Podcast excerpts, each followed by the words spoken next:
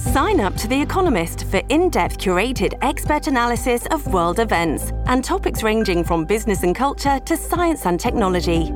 You'll get the weekly digital edition, online only articles, curated newsletters on politics, the markets, science, culture, and China, and full access to The Economist Podcast Plus.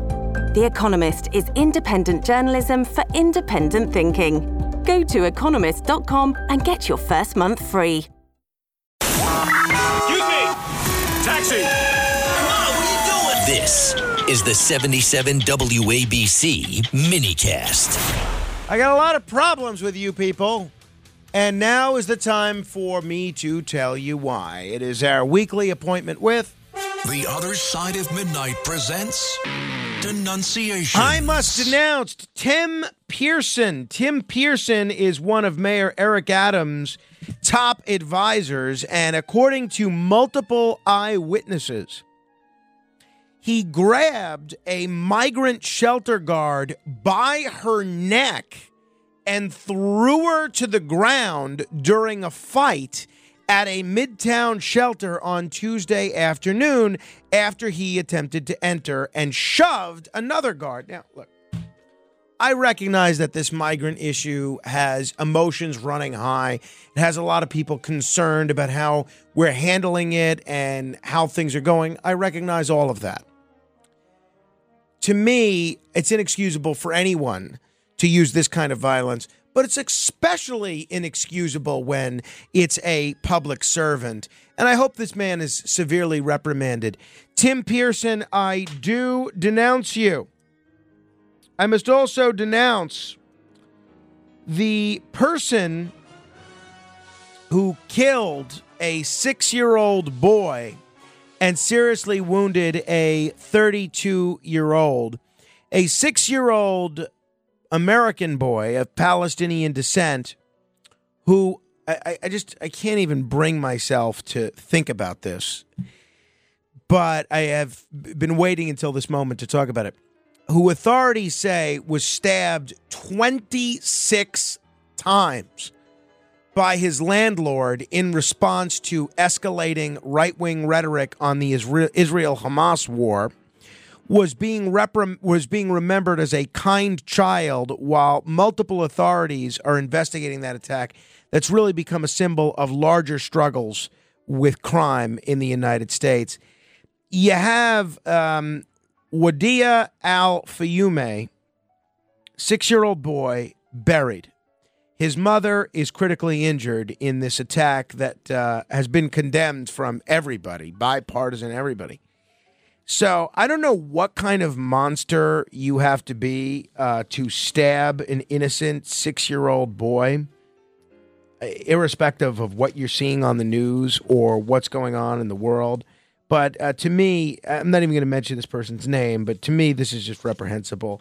And uh, I am denouncing this person in the most vociferous possible terms. I think this is an awful thing.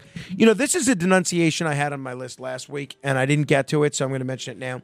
Do you remember a couple of weeks ago, the day that we had that sudden rainstorm? Well, in the this was in the Northeast. One of the things I was going to a radio awards ceremony, and one of the things that was occurring is I was trying to figure out how to get down there.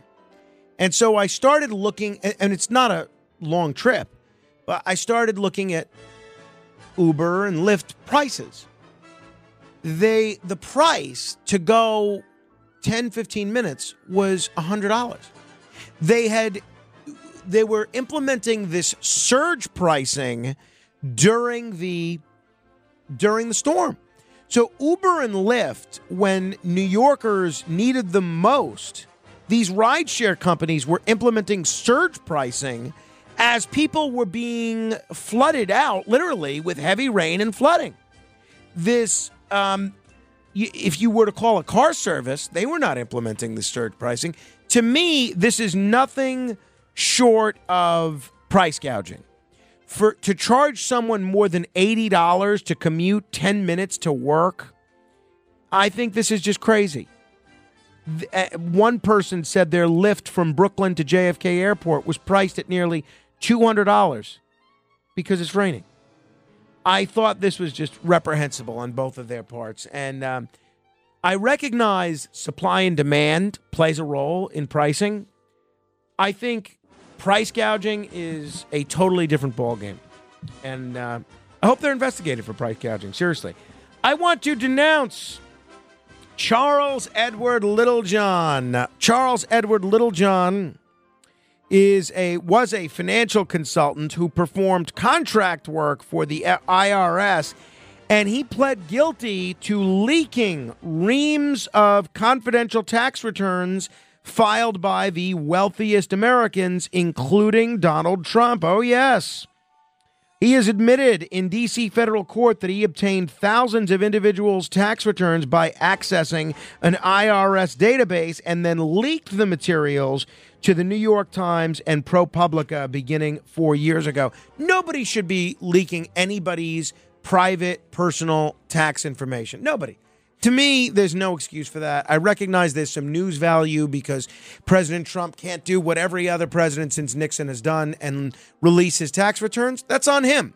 And it's on the public if they want to vote for him. It's not up to you to play uh, vigilante, public information vigilante, and decide what information you're releasing that doesn't belong to you. So, uh, especially when you're working for the public. So, Charles Edward Littlejohn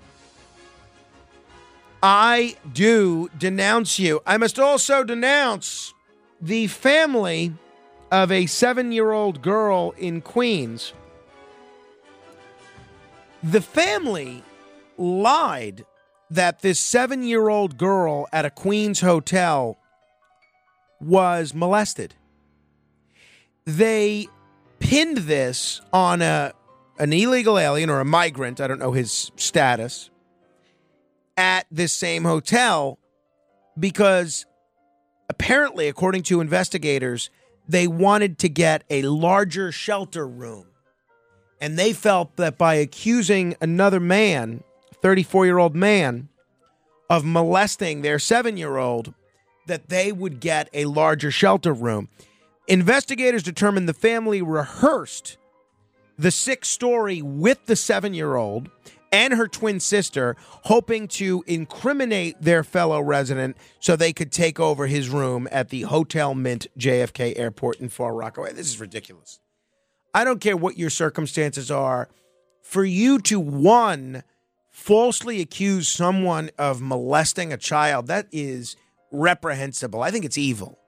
But for you to actually teach your two seven year olds that that's how you should get what you want out of life, it's just reprehensible. I have no respect for that. And to that family of that seven year old, I do denounce you. I must also denounce the chief executive of the Auckland Memorial Museum in New Zealand. So, the Auckland Memorial Museum in New Zealand was lit up in blue and white in the aftermath of the horrible Hamas attack on Israel on October 7th. I think that's a wonderful thing. So, how can this come to a denunciation? I, uh, it was lit up in blue and white, by the way, because those are the colors of the Israeli flag, and they wanted to show some solidarity with Israel. Well, shortly afterwards, anti Israel activists blacked it out and covered the lights with fabric. Well, um, apparently, so many people complained that the Auckland Memorial Museum was lighting up in white and blue that this chief executive, David Reeves, Reeves actually apologized to the pro Palestinian activists for the museum's expression of solidarity with the victims. This is what he said. Um, we wanted this to be an expression of hope for peace. Our approach was wrong, and I personally apologize for the distress and hurt caused to members of our community. This is crazy.